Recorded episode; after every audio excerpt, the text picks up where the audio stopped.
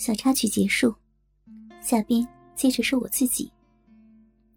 春节的假期很快就过去了，回到工作的城市，自然是要和男朋友痛痛快快的交流一番。完事儿，我告诉他，我的父母已经同意我们的事情，让他选个日子见见他的家长。男友听完，只是哦了一声，说他会安排的。我心里咯噔一下。男友并没有我所期待的那种兴奋的样子。不过，既然他答应安排了，我也就没好意思再追问下去。过了将近一个月，男友始终都没再提过这事儿。有一天上班，我实在等不及了，我就打电话问他，可他却告诉我明天要出差。今晚要在单位赶些资料，不回家了。让我先回闺蜜那里住几天。又说等出差回来，马上安排这事儿。啊，挂了电话，我拨通了闺蜜的手机。回到以前住过的房间，还是熟悉的环境。只是闺蜜不再疯疯癫癫的带男人回家了，取而代之的。是一个老实的男人。那个老乡居然追着闺蜜来到了这里。晚饭后，他把男人打发出去买东西，然后和我挤在被窝里说着悄悄话。他怎么来了？什么呀？他怎么不能来了？不是，他来了，你是我叫他过来的。闺蜜努了努嘴，啊，怎么啦？咱们回来以后，过了一个月，我的那个准时来了。啊！我更是瞪大了双眼。我没怀孕。我已经不知道该说什么了。哎，想什么呢？闺蜜推了我一把。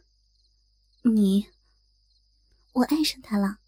真的不骗你，这这是怎么回事啊？我这会儿完全听懵了。嗯，和他接触久了，我发现他是真心喜欢我，爱护我，处处都为我着想。我是女人，好久都没有人像他这样这么的关心我、呵护我了。我我动心了。说完。闺蜜脸上挂满了幸福。见我没说话，闺蜜接着说：“他家其实也知道我以前有些不检点，不过他说服了他的父母，他不在乎我以前怎么样，只希望我以后能和他安安心心的过日子。这些真的让我太感动了，能有一个真正爱自己的男人。”不是每个女人都渴望的吗？而且不计前嫌，这就更是难得了。只是，只是什么呀？我又耐不住了。只是，他妈妈，嗯，他妈要我，嗯，这么说吧，他妈妈怕我以前做过流产什么的，所以，所以，嗯，要我先怀孕。才能进他家的门。哦，我听得有些愣神儿，机械性的回答着。所以嘛，我就叫他来了。嘿嘿，这几天正好是最好的时机，不想你个死丫头反倒跑过来坏我的好事儿。啊，你可别再偷偷摸摸躲起来听了哈。说完，闺蜜诡异的笑了起来。你，你说什么呢？往事被重提，我不免有些尴尬，还害羞呢。你也别担心我了，你看我现在很幸福的。啊，对了，你那边怎么样了？闺蜜岔开了话题。被她这么一说，刚刚还在为她高兴的心又沉了下去。见我不说话了。闺蜜皱了皱眉头，小敏，怎么了？啊，哦，我没事，没事，他已经安排了，说是这次回来就见面。我自己都觉得这段话说的底气不足。啊，那挺好啊，提前祝贺你哦，也祝我早日怀上小宝宝。卧室的门被敲了两声，随后，男人的半个身子探了进来。哈，我买了几个红薯，趁热吃吧。老公，你真好。闺蜜像风一样的冲出了被窝，抱着男人亲个不停。哎哎，宝贝儿，哎，别啊，小敏，小敏看着呢。当着我的面和闺蜜亲热。男人显然是很不好意思，看着这个男人现在的糗样，我不禁想起了闺蜜和他的初夜。我噗呲一声笑了出来，啊，小敏，男人脸红红的看着我。好了好了，我回我的房间去了。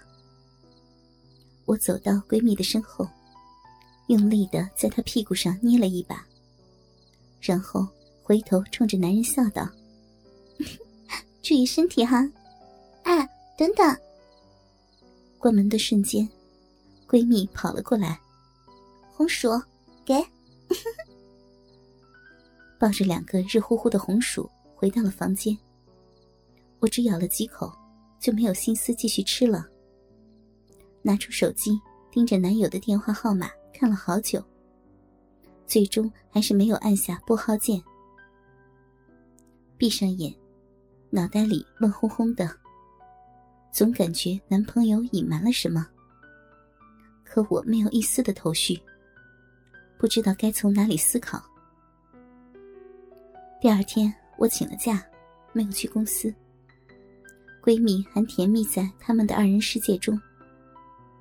我孤身一人前往了闹市区。想买身新衣服，准备见男友家长的时候穿。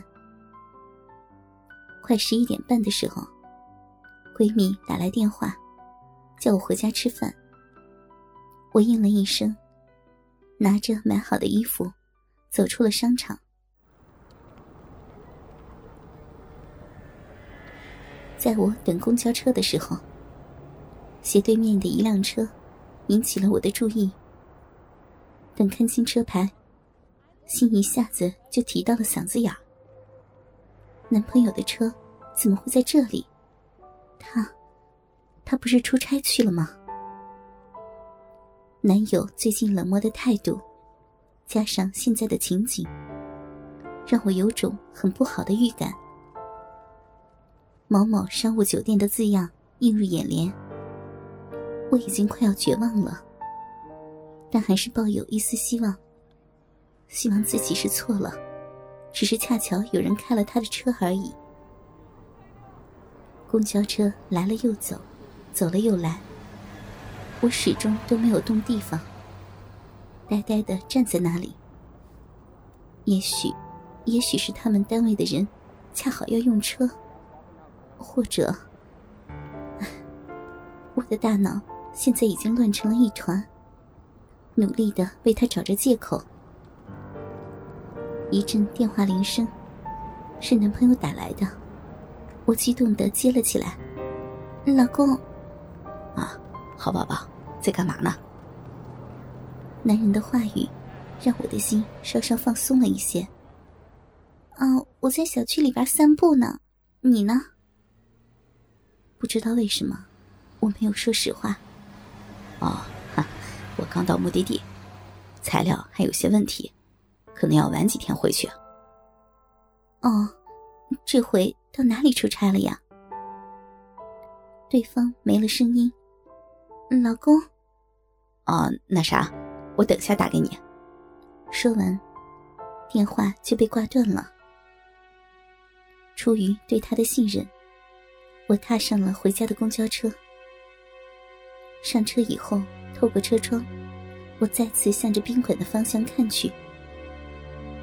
宾馆的自动门打开了，一个女人和一个男人走了出来。